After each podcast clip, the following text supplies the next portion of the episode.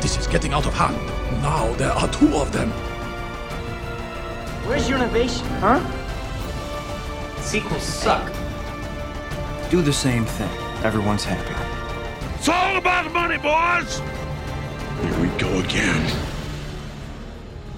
Hey guys, and welcome back to another episode of Franchise Fatigue. This is a show where we explore film series one movie at a time. I am your host, Gabe Green, and as always, I'm here with my co host, James Hamrick. What's up, man? Nothing much. How are you? Pretty good. Are you enjoying our spooky uh, October horror series that's not in October? Oh yeah. I thought that you know at first it was it was made clear that we weren't going to be able to get to this like right at the beginning of October, but uh, I just find it hilarious that it's November second we're starting, but Which is recording date. It's not going to come out for another week or true. so. so. but uh, still had my sights set on this series. So Yeah. So the original concept was to do a horror series in October, but Star Wars is huge and massive, and there were delays, so it pushed us way out of uh, October into November. But uh, we still we still wanted to do a horror series anyway, so we will be talking about the Evil Dead uh, series from Sam Raimi. So before we move into the discussion of the uh, film itself, I want to ask you guys. Uh, if you enjoy the show, to please take a moment to go and rate and review us on iTunes and then like us on Facebook. We would really appreciate that. All right, so uh, we are here to talk about the Evil Dead series. Is this one that you're uh, all that familiar with, James? uh, so I think I actually watched it for the first time early this year, maybe around in in January.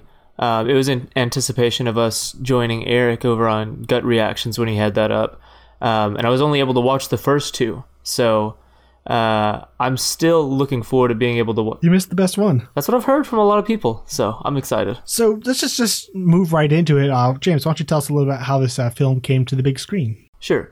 So in 1978, three friends, Bruce Campbell, who was at that time an unemployed college dropout, Sam Raimi, and uh, Robert Tapert, who were both students at Michigan State University, decided to make a feature film together. Uh, and Campbell had already made several projects together, um, and Tapert was looking to, to join with them um, after befriending Raimi at Michigan State. Um, they they were very familiar with the comedy genre already at the time, but they decided that that tone would be maybe difficult to sustain over the course of an entire feature film, especially one that was, you know, they were going to try to actually advertise and get out there.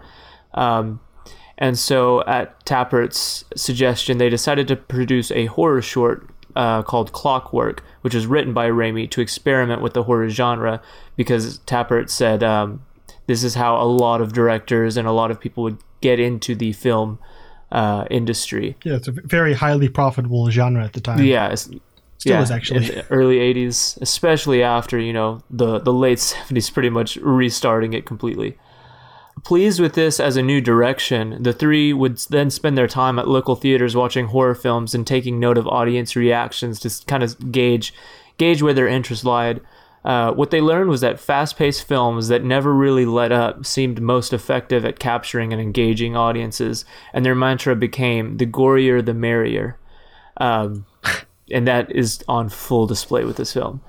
Um, so once they kind of decided on the direction they were wanting to go, uh, Raimi was studying at the time H.P. Lovecraft uh, and was especially impressed by the Necro- Necronomicon or the Book of the Dead, uh, and used it pretty much as the basis for their project.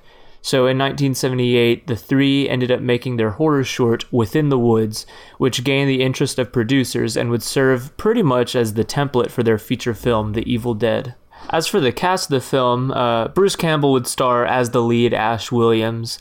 Um, Ellen Sandweiss, who had been on board with them um, with Inside the Woods, returned uh, and played Cheryl Williams, Ash's sister.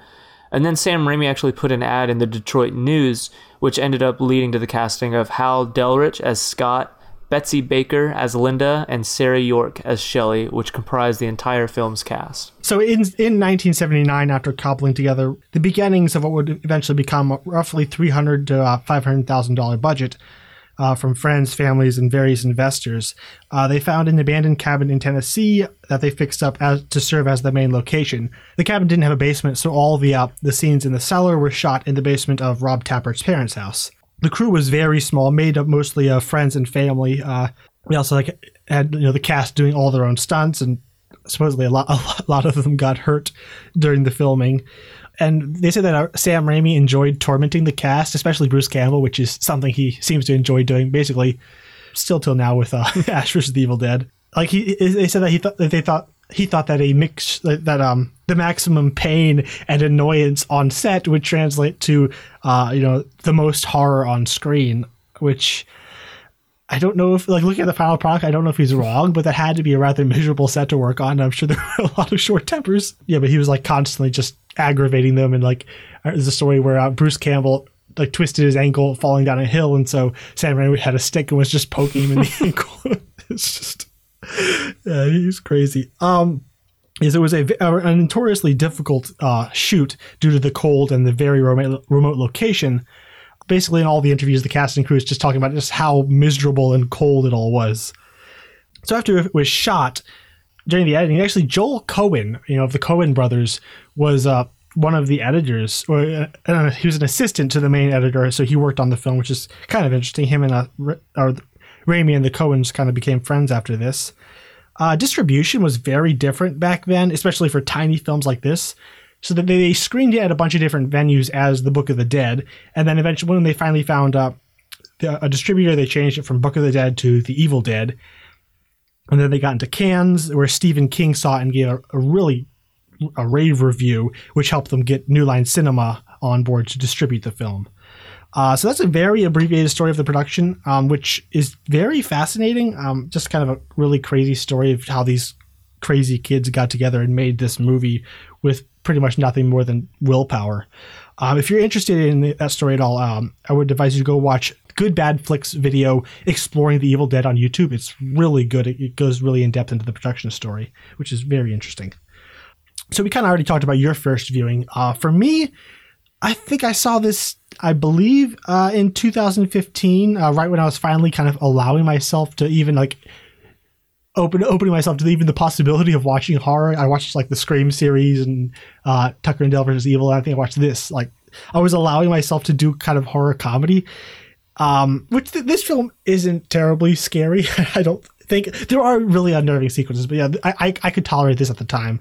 Uh, so I I enjoyed it. Like the, the the the obviously low quality kind of turned me off, but I still just the overtop nature of it all is just kind of appealing. So, you know, despite all the technical and writing issues, I still kind of enjoyed it. Um, and then I watched the rest of the series, and I, ha- I haven't seen it again till uh, this week. Uh, so, just to get into the film, James, you're kind of the horror guy. What are your thoughts overall on this movie? Uh, so, I actually really, really love this movie. Um, I think part of it may come from just the story and the background of it, of just three guys be like, you know what, let's let's do this and try to make something out of it. Oh yeah, as someone who wants to be a filmmaker, that, that story is really inspiring. Yeah, and yeah, in a weird way, you know, the the budget is absolutely there. Like you can see that it wasn't a what huge budget. budget. Well, exactly, but in it, that's part of what just feels so inspiring to me about it is it's it's literally just guys and a camera and anybody they could get to like do some makeup for them and however long they had to shoot. But even beyond that, uh, I I think my favorite thing about this is Sam Raimi. Um, his direction is just so enjoyable to watch, where he's just like focusing in on incredible levels of gore in like a really gross but also kind of funny way, and especially like when we get to the end of the film, and he's just playing with all these weird ideas, like with the the pendulum and the cro- uh, on the clock, like just making these crashing sounds as it hits each end and, and the camera being in the attic kind of like you have the the the weird sound as it plays as it goes over each individual rafters. It's just there's so many weird things that he does that he it feels like he's always experimenting throughout and just makes for what I feel like a, a really engaging film from start to finish. Well from I guess after the first 15 minutes and then to finish. From from the start of violence exactly. until the finish. Uh, yeah, you imagine the sound design. Like the sound editing in this film is absolutely terrible. Like half the dialogue is like you can't even hear because the the mix of sound is terrible, but the sound design is actually really interesting. Like the way the way he you know he just like puts in sound effects and just in really odd places and all the sounds like really loud and dynamic, or and and this is this there's this constant like eerie undertone, like just like the creaking of the cabin and these really unnerving sounds he puts in the background that are really effective, despite you know a really less than ideal sound mix. Um, I think this, this sound is one of the one of the reasons that it is so effective, and it's interesting that I don't I don't know that Sam Raimi and them were actually trying to do anything comedic. I mean, there, there are j- obvious jokes in the film, and I, I can't help but think of the shot of uh, Bruce Campbell wailing on his girlfriend in the door was intended for anything besides comedy. But like overall, from what I hear, they were they weren't they didn't set out to make a comedy. They, they thought they were making a real horror film. But somehow, with Raimi's sensibilities being so over the top, it turned into you know one of the classic horror comedies. And as the series went on to once you got to Army of Darkness, it's like full on comedy. I think it is interesting how you, how just in the intention behind that you can still have a really a quality product that wasn't even what you intended to make. Though, you know, it is it is cool seeing the initial reactions to this film because, um, I mean, we we have things like Steve, uh, people like Stephen King who just absolutely loved it, and and it was very well received and considered, you know, like scary at the time. Um, I remember my first viewing was just watching it at night, and you know, whenever it gets to just all out like Jack Peter Jackson levels of like splatterfest, it's it's super enjoyable. But I think he also does a pretty good job at like building tension and um, you know even whenever the production doesn't seem super high quality, you know as we're just slowly creeping from door to door, um, it, it seems like he knows how to film it right. Yeah. Okay. I do have to make kind of a disclaimer here. Like I, I've made it very well known that horror isn't my my genre. It's not a genre I particularly enjoy or go out of my way to to seek out. Um, so it's not a genre that I'm inclined to you know make allowances for. And you know, we we all have like I'm an action guy, so when I watch action films, you know, I'll, I'm probably a lot more forgiving than, than people say who say enjoy dramas or something. And so when I come to this genre, I'm not as forgiving of you know the problems and issues with the, with these films that I think I would normally be, and other people are. Um, so for me, like I enjoy this film. I see a lot of quality, but also I, d- I don't know that I like it all that much. I, I think I liked it even less on the, on this rewatch than I did on my first time because I I think it's I guess just moving to kind of criticism. I think it's it is kind of boring for a lot of like anytime insanity isn't happening, which is thankfully a lot of the movie. Like anytime things aren't blowing up and and you know there isn't blood splattering and Ash isn't screaming, it's kind of absolutely really dull. Like there's no humanity in this movie. There's no heart. There's like I don't even know if there's an actual script because like the the dialogue all feels like stuff you know they made up on the day. There doesn't actually seem to be a plot. It just seems to be they went out to a cabin and shot a bunch of stuff and stitched it together. Like outside of Sam Raimi's insanity and Bruce Campbell being the ultimate good sport, there's really not a lot here, you know. So like for while things are happening, I'm having fun. But like like for the first 20 minutes, I don't like this movie at all. Like there are some there are some cool elements like the uh the the uh the swing kind of rocking into the house as he's walking up or that or the shots that are following the, the car as it's going up the drive the uh the the road are really really unnerving. And and the the deadite cam I don't, I don't know what it's called but where they have the camera that's running low over the ground with that really creepy demonic sound in the like they, there are elements that are really good and really creepy but whenever you're there focused on the people they're not characters. Like I don't I don't know any of their names. Like watching this movie I don't know if I would know any of their names. I know Ash because he's he's, he's become the hero. Like I don't know who they are. I don't know what they want. Like I, I, I wouldn't even I, I didn't even realize their relationships to each other to like 20 minutes in. Like is Ash the girlfriend with this guy, boyfriend and girlfriend with this girl, and who's this other girl? Oh, I find like after she's attacked, oh, she's his sister. It's like there's there's no humanity to this movie. Uh, Sam Raimi had no interest in that in his script and direction. So it's just like until he just goes crazy with the fireworks, there's just nothing engaging. And when the times, like when the film does quiet down after ha- after most of the people are killed, it just kind of grinds to a halt again until things start splattering. So, like, I do enjoy the film, and in a like seventy percent of it is that I, I I'm having fun. But yeah, that's kind of in spite of the fact that there's really nothing else in this movie for me.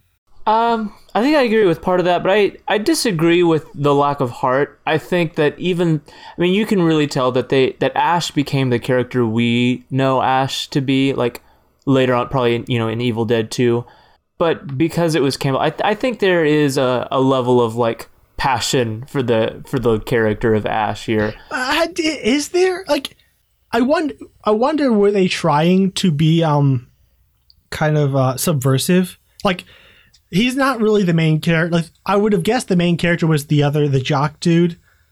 Um who's probably the best actor in this movie, which doesn't say much. Who gave me very very like great value Harrison Ford vibes. like I, think he was pro like you would think he was the like I don't I wonder if like making Ash the final girl was trying to be subversive. I don't know if I want to give them that much credit, but it, it is kind of interesting how he's kind of very much like Alien. He's just kind of in the background. He's just kind of there, and then he only becomes the lead because everyone else happens to die. See, uh, to me, I, I think because he played the monster in the first one, it almost feels like it was it was a, an intentional decision to, Well, to yeah, leave well, him. well, obviously that. But I was just, I wonder like it was intentionally subversive, or it was just Well, yeah, that, that's what I'm saying. It, it seemed like you know, you, you we we went the classic route with with having Cheryl be or whoever her name was in the the original short. Like, it seems intentional to me because of those role swapping. Like, you know what? Let's let's do something that that we didn't do and that the genre didn't do. And um, that's for the heart. I don't know. I think. I think there's just a, a goofy level of heart with it. Like as cheesy as it is, like the scene on the couch with the necklace is is so ridiculous. the most ugly, like plain and uninteresting jewelry I've ever seen. Which they probably bought at a pawn shop that morning. on on like some gas station on the way to the cabin. Um, but I don't know, like like the the kind of classical sounding, like romantic, swelling music during that scene. I think the movie does kind of care about the uh, the characters, and if not the characters, at Ash at the least. Um, and I think they're, I think they care about the characters because the film seems to want us to care about them as well. And whether that works is one thing or not. but you know, like just there's so many moments where Ash cannot bring himself to kill some. You know, the axe has to be taken from him. You know, we can't bury her; she's our friend. Tying up his girlfriend with the chains, and then unable to to use the chainsaw, and okay, I'll, I'll give you that. and yeah, and so I, you know, I'm certainly not it's incredibly engaged with who these people are, but I think the intention was to kind of endear us to them to a certain extent, so that we kind of sympathize with with Ash as the night goes on. Um, it's in my first viewing. Actually, I did. I tried watching this film probably a decade earlier with one of my cousins, but we only got 15 minutes in because my dad walked in. Um, and like, uh, yeah, this is probably not going to be a movie he's going to enjoy. And at that time, I was okay because 15 minutes in, you haven't seen really anything substantial at all yet. Um, I'm. I think this most recent viewing, I kind of learned to enjoy the first 15 minutes more just because of how cheesy and ridiculous it is. Like the the scene in the car where Ash is like, "This might be nice," and his girlfriend's just like, "Yeah." It's it's just so ridiculous, and it. I can't believe they actually put it on film and thought, you know, this is going to be part of the movie, but it's there's there's a level of like there's something endearing about it to me where it's it's so goofy and they they probably know they're not the best actors and they're being intentionally silly with with the reactions and um I don't know I I've come to the point where I I do enjoy watching that. Um but again I think the thing that you did hit on though is even if you know these quieter moments aren't your cup of tea you know they they took that that idea away from watching all of these other horror films of you know people respond to a movie that like once it starts it just doesn't let up. And that is very much this movie you know from the the second they're forced to put Cheryl into the basement. This movie is pretty much throwing blood at the screen with only like maybe 5 minutes in between every now and then for some sort of lull um, usually shorter than that even. Um, and I think one of one of the things that impresses me most though is because so much of it is just gore and splatter and like intentional and like almost like this just a slapstick level of like gross out stuff. I don't feel like it ever gets too repetitive. Um, it seems like he's always finding new ways to to be entertaining with with all of the the makeup and the gore effects and everything. Um, like uh, the deca- the decapitation and the the blood just pouring out all over him and the dismemberment of I forget who who it was at first. The Uh, first that to was the sister, was it? Or no, it was the. Uh, it was uh, the other dude's girlfriend. the jocks, yeah, and the camera just pans I- I to the floor. There, there are no names. There are no humans in this movie. exactly.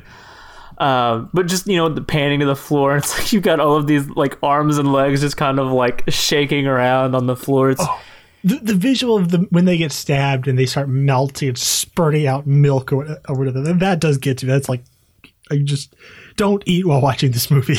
Oh yeah, it's so nice. And, and honestly, you know, it, it isn't among the scariest films I've seen, but I do think he's able to make a lot of it feel just kind of unnerving and uncomfortable. I'd watched it with a, a friend last night who usually kind of rolls his eyes at, at you know cheesier horror films, but it said you know just the laughter of Cheryl and like seeing um, Ash's girlfriend just kind of sit in the in the doorway laughing like it, it's it's weird and you can't help but kind of like laugh or smile at it but at the same time at least for us is there's something really creepy about it and i think it, like the demonic voice modulation the the the glass eyes um that they had a lot of trouble with the, the contacts they had to wear were apparently incredibly thick um and they could only go so long wearing them before they had to take them out and and reshoot it.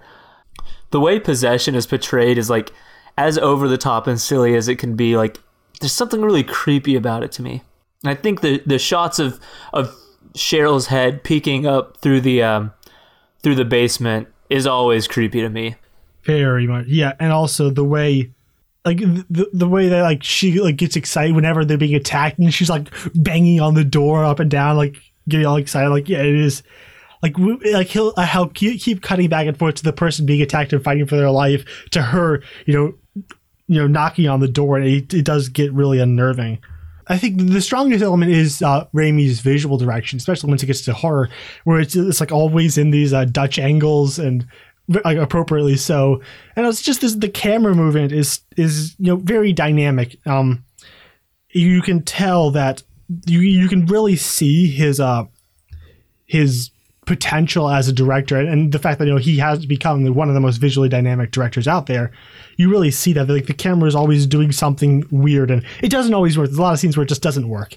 But he's always there's like the scenes where like ash is like literally standing on top of the lens or we're looking straight down on him or you know just the, the again as i mentioned the the ghost cam that there's a lot of just interesting visual flourishes i think really give the film its life Yeah, and you know we, talked about the the sound design earlier, but the wh- I think the way he he uses sound with visuals is so cool. Where it's like there's they're both really cool, isolated, but when used together, like the shot where we start kind of upside down and we slowly revolve towards Ash's head, and the sound just like really swells the closer we get to the head. Um, and then just when he kind of pulls almost all sound out when he goes up to the mirror, and you you hear just com- like the sound of the splashing water as he touches the mirror. Um, that whole sequence of of Ash kind of like losing his sanity at the end. Um, I, that's such an entertaining piece of like of the film for me. Probably my favorite part. Um, and and one of the things that I think helps that is you know at this time Bruce Campbell was not among the greatest actors by any means, but I think because of the nature of like the film and where the character is supposed to be by the end, where he is kind of like coming to grips with the sanity, you could kind of just ask him to look like over the top paranoid and then laugh maniacally on a dime and then like just dead just a complete deadpan face with sweat running down his brow like back and forth. And it's just like his lack of acting skills is kind of hidden by the fact that he's he's just able to scream and make funny faces and and that's what he's supposed to do And I think I think one, one, going back on what I said, I think one element that does kind of show a little bit of heart in a really weird, morbid way, is how the Deadites will taunt them. Like that, that's one element I like about all the Evil Dead. It's not like they're just evil demons. They still retain all the memories and person and, kind of, and the memories, and so they they use that to taunt them, and then they'll turn back into the person like, "Oh, it's me. I'm all right now." Then they'll turn around and rip your face off. like the way that they go back and forth is, kind of unnerving. And like when the, when he's his girlfriend does turn back, and then you're like he goes and hugs her, like, oh no, don't, don't, don't, what's she gonna do to him? But uh, yeah, like that that element is also quite effective. It's just the, the, the way the Deadites look is very like how they'll be fine. And she, the scene where she's looking at the window and she like whips around with all the makeup on. It, it, yeah, it, it is. It it all kind of comes. All that insanity comes together to make sequences that are both kind of funny and gross and sort of unnerving, all at the same time. Yeah, I think between watching this and the second one and and Peter Jackson's Dead Alive, I've I've kind of realized that I'm I might be a really big fan of just splatterfest gory movies. Um, especially when they're when they've they're directed with these kind of sensibilities of just like it's it's so over the top that we're just trying to entertain you with as as absurd like scenarios as we possibly can. Yeah, I can enjoy that. I think I think I'm gonna have issues with the Evil Dead remake, which looks to be like as gross and gore like gory, but also trying to uh, maintain an element of realism. I don't I don't know how that's gonna work for me. Um, but this this is like it's so the blood is so fake. Everything about it is so unrealistic that it's just kind of funny. Yeah, and that's that's kind of something that I really love about the 80s in retrospect where I can like I can see the intention but I can just kind of enjoy it for what it's become now. Like like moments where the pencil is stabbed into the ankle. It's just like that's horrible. it's so like fake looking but at the same time like you know cuz the foot is entirely stationary and you can almost just see like the rubbery skin but at the same time it still somehow comes across as like really gross and like it still hurts and the way she yeah, breaks like, the pencil off inside of her Ugh. like my ankle just kind of stiffens up as i watch it yeah it's it's weird how it, it just it does not look realistic or feasible or plausible and, and yet it's still very very effective I'm kind of glad that all the classic slashers didn't have the quality of gore effects we have now because like they would have all been like Rob Zombie's Halloween, just like this dark, horrible, realistic, just it'd be just like wading through. It, just I, I, don't think it would be as enjoyable if you're looking at like realistic looking gore effects. I think something about when, when it's fake, it's you can kind of have fun with it. Yeah, and I think again, you know, we a, a lot of what we're talking about with this movie is just what they were able to do with what they had, and I think part of what makes me like these kind of this this lack of focus on realism is it, it allows for the creators to kind of give their own mark on something because if you're going for realism then eventually it all looks the same you know like getting a leg chopped off looks like getting a leg chopped off if you're going for realism.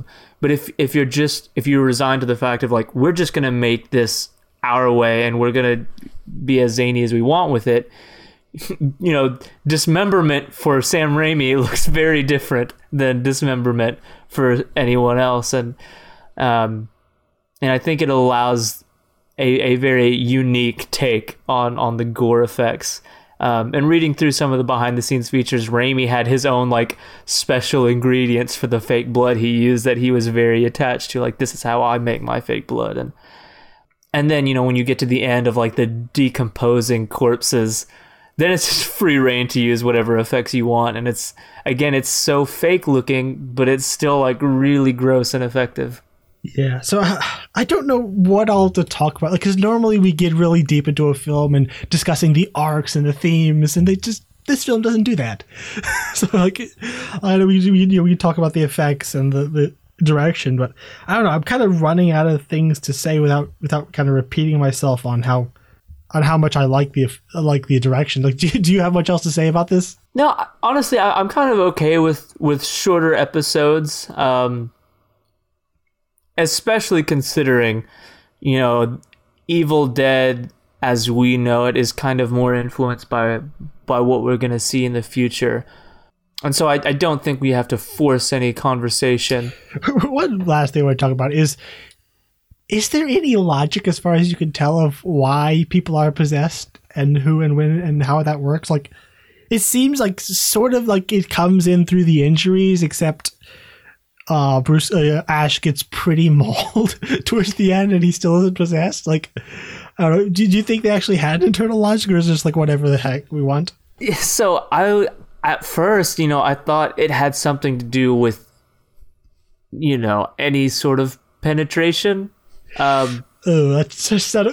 oh gosh, that scene. Uh, which takes us to that scene, which is ah man, so uncomfortable to watch. that- that's like that's because you have you know a couple of nineteen-year-old morons who are just like, oh, what's the most shocking thing we can do? Let's have a tree rape. Just ugh, yeah. it's It not it good. is you know like looking into um into the behind the scenes and what they were really wanting to accomplish with this film, and so much of like what can be gathered is just like.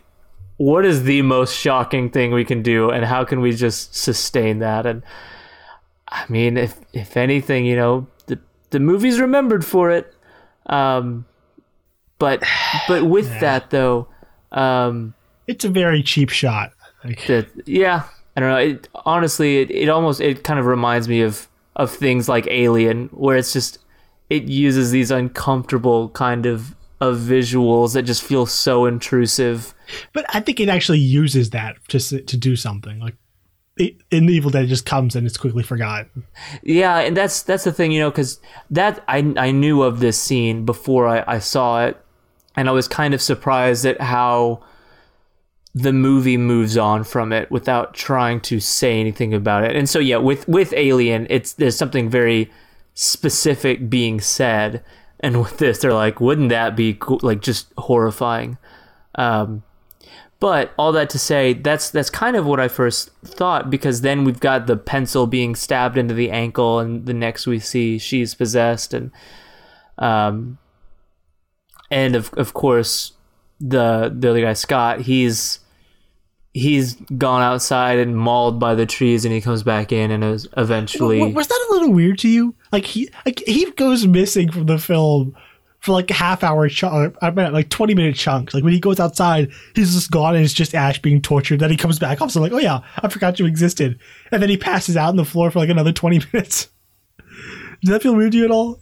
Like, did he even die on the floor? Like, what happened there? So I think well, it was weird because you know when you say he went missing for 20 minutes, it didn't feel that long to me, and that's almost what made it more jarring. Where you know he leaves and he's like, uh, I don't know about you, like I'm gonna walk, and he he just he goes off by himself, and it feels like five minutes later he shows up and he's just like completely ripped to shreds. I, I was like, wondering, like, where, what, what's happening? Like, half our cast just walked away, and he's gone.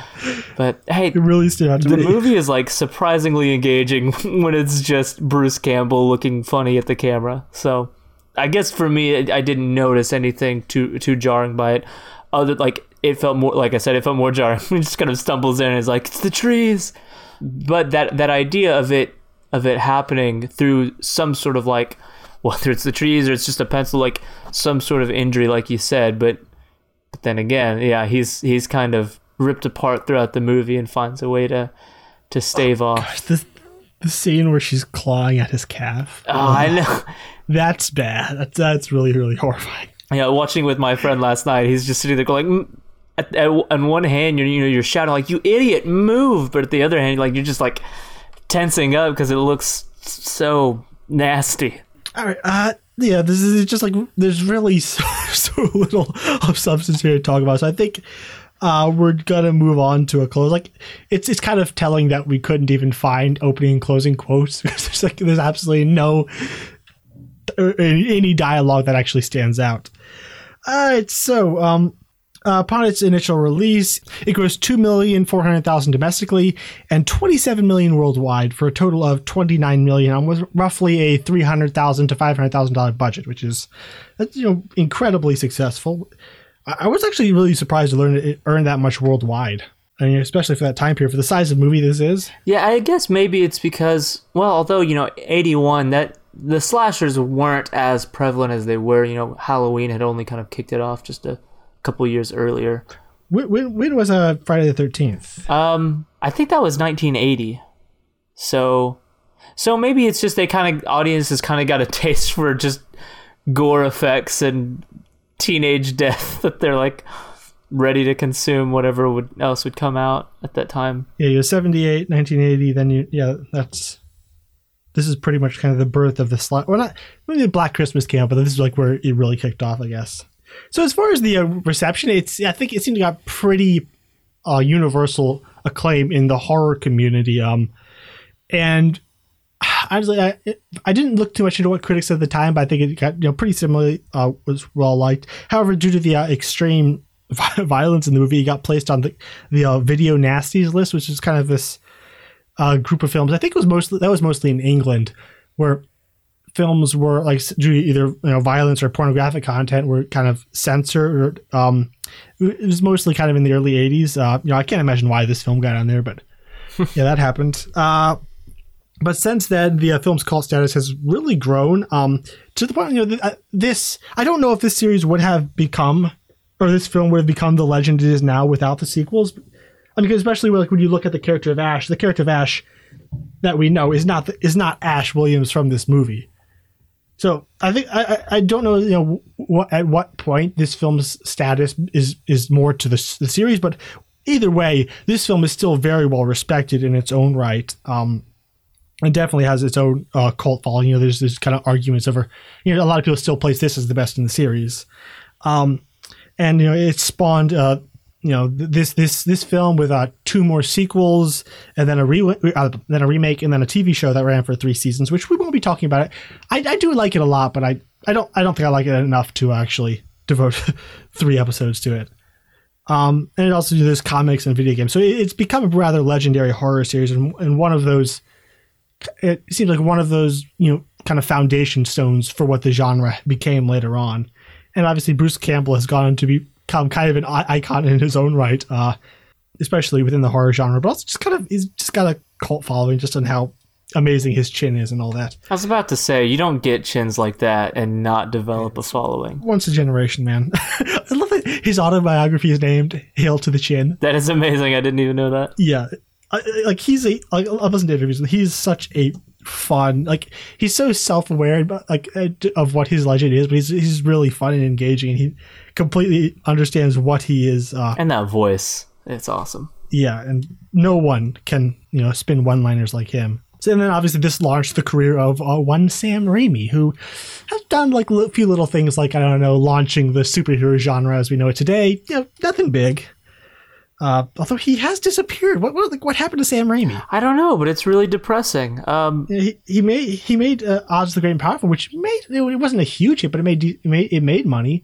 And then he just kind of vanished. You know, he was involved a little bit. He directed one episode of Ash vs. the Evil Dead.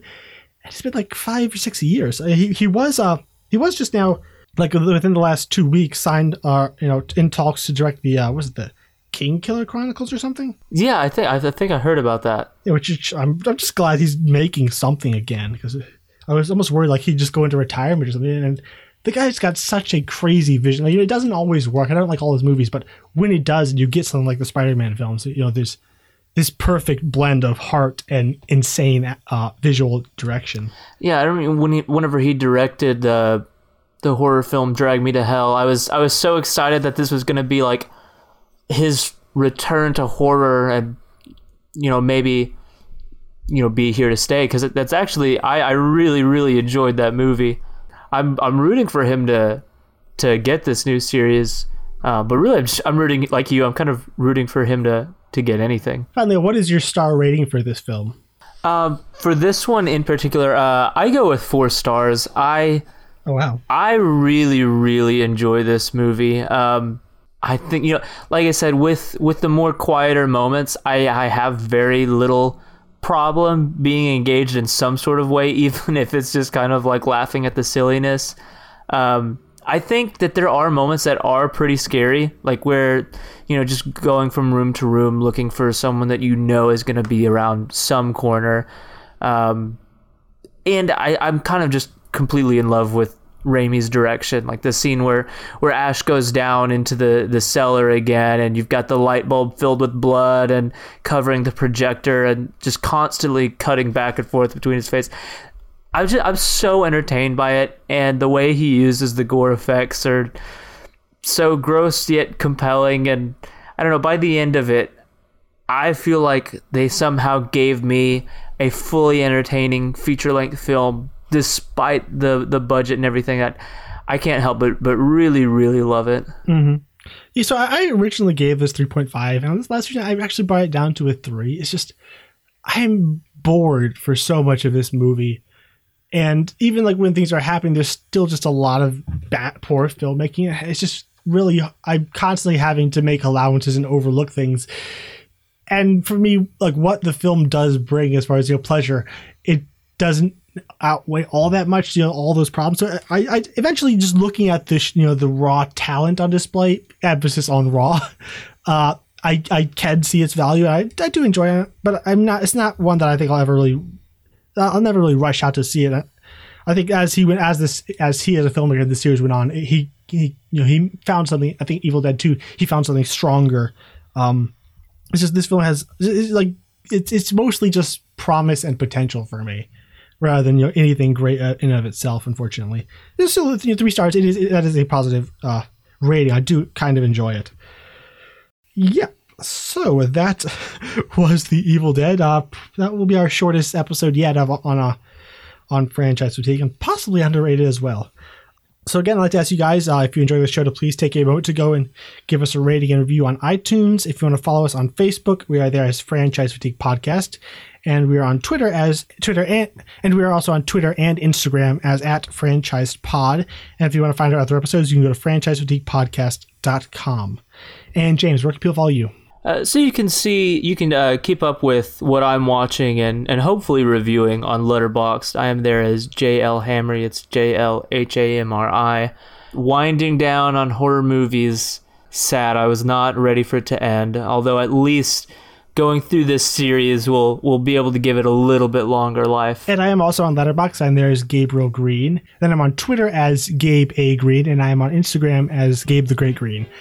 All right, uh, so next week we will be back with the sequel slash remake, uh, Evil Dead 2, which is, that'll be an interesting conversation on its own. Yeah. Which I do uh, seem to recall liking quite a bit more than this one. So I think well, this one will be a bit longer, a bit. so until next week, we will see you in the sequel slash remake.